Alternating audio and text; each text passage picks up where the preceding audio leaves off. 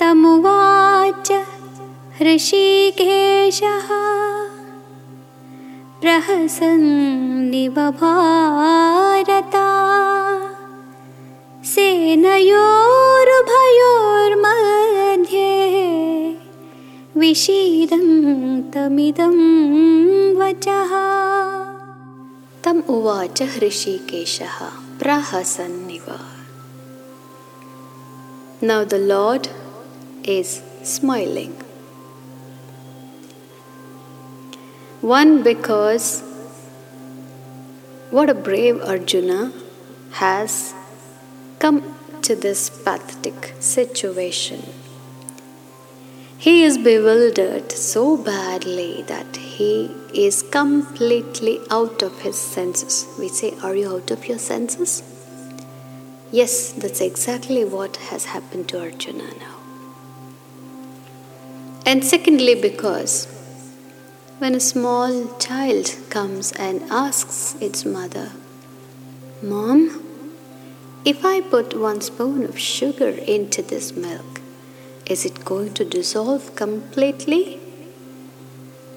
I won't be able to see that sugar again? Mother smiles. So innocent. Mother smiles from the heart and tries to explain what happens to the sugar.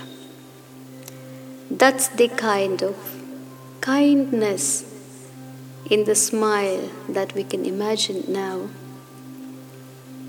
And we are so fortunate today to be able to read this literature, divine song of the Lord, Bhagavad Gita.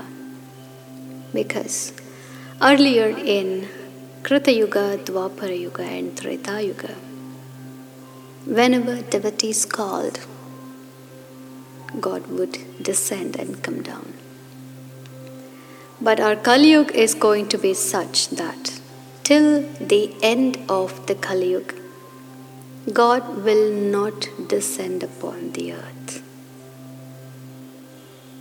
He will only descend as Kalki towards the end of four lakh years of the Kali Yuga. So he is smiling because through Arjuna he is leaving his message to all those devotees in Kali Yuga that just chant my name and I will deliver you. So the time has come for the dawn of the Kali's era. He knows he's smiling. And we are so lucky that we are having this faith and this opportunity to read and try to understand His divine words. Gita is better than the Vedas because these are directly spoken by the Lord Himself. So now, Lord speaks further.